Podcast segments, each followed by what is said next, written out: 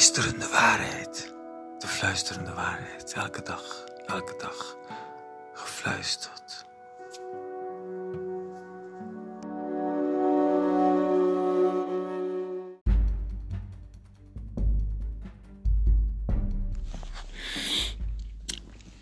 De toeslagenaffaire. Schaamte onder Ede. Het was pijnlijk om naar te kijken. Niet omdat de leden van de parlementaire ondervragingscommissie zulke gemene dingen vroegen, al waren ze zeker doortastend. De ondervragingen over de kinderopvangtoeslagen waren vooral pijnlijk omdat de ondervraagden er steeds weer omheen bleven draaien. Om die simpele, simpele terechte vraag: waarom is dit jarenlang doorgegaan?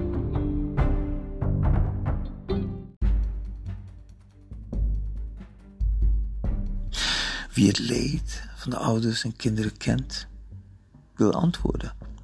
Waarom werd er zo lang niets gedaan toen de heftige gevolgen bekend werden?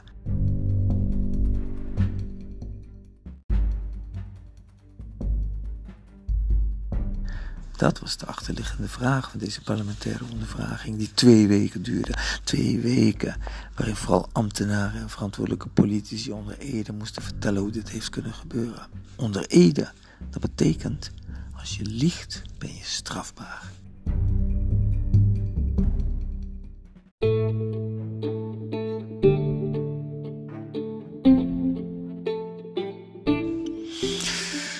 Op 26 november was de laatste verhoordag. De commissie bestaat uit acht leden, elk uit een andere partij uiteraard onze eigen Renske Leitens namens de SP. De reconstructie op basis van de ondervraging wordt half december gepresenteerd. Wie het een beetje volgde, zag toch vooral veel onvermogen. De bewindspersonen kozen mooie woorden. Oudste staatssecretaris van Financiën Frans Wekers en zijn opvolger en partijgenoot Erik Wiebers spraken over een leemlaag waar geen alarmsignalen doorheen kwamen en het niet zien branden van een lont, van de bom die later ontplofte. Het bloemrijk taalgebruik kon het onvermogen niet verhullen. Plaatsvervangende schaamte kreeg je als kijker bij de antwoorden van Wiebes toen hij door Leijten werd bevraagd over het informeren van de Tweede Kamer. Leijten toonde met gerichte vragen aan dat Wiebes de Kamer verkeerd heeft geïnformeerd. Vlak nadat hij destijds een rapport over de gevolgen voor ouders had gezien en ook nog een notie om excuses aan die ouders te maken, antwoordde hij aan de Kamer dat, en ik citeer, er niets van is gebleken dat er mensen zijn die onnodige schade hebben van het abrupt stopzetten en terugvorderen van de kinderopvangtoeslag. Einde quote. Ja, dit is, uh, ja, dit, dit heb ik echt te weinig bekeken. Het is gewoon een idioot antwoord, stamelde Wiebes toe. Toen jokken dus over beleid dat ouders jarenlang in bittere armoede storten, met zodanig heftige gevolgen dat slachtofferhulp deze mensen nu moet helpen.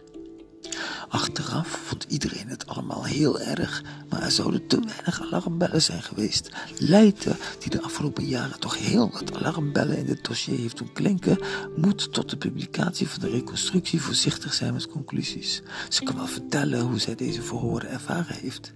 Voor de meeste mensen waren de verhoren het meest zichtbaar. Ik heb ook regelmatig met tranen moeten verbijten om de langmoedigheid van de ondervraagde topambtenaren en bestuurders. Maar achter de schermen konden wij ook de stukken bestuderen. En het beeld wat daaruit kwam, deed ook pijn. Ze wisten alles al ze vertelden niets aan de Tweede Kamer. De ouders, de samenleving, maar ook de medewerkers van de Belastingdienst verdienen het dat er schoon schip gemaakt wordt. Maar de wil ontbreekt. Ze waren in het kabinet meer bezig met het beeld dan met een oplossing voor ouders. En het is triest, diep triest.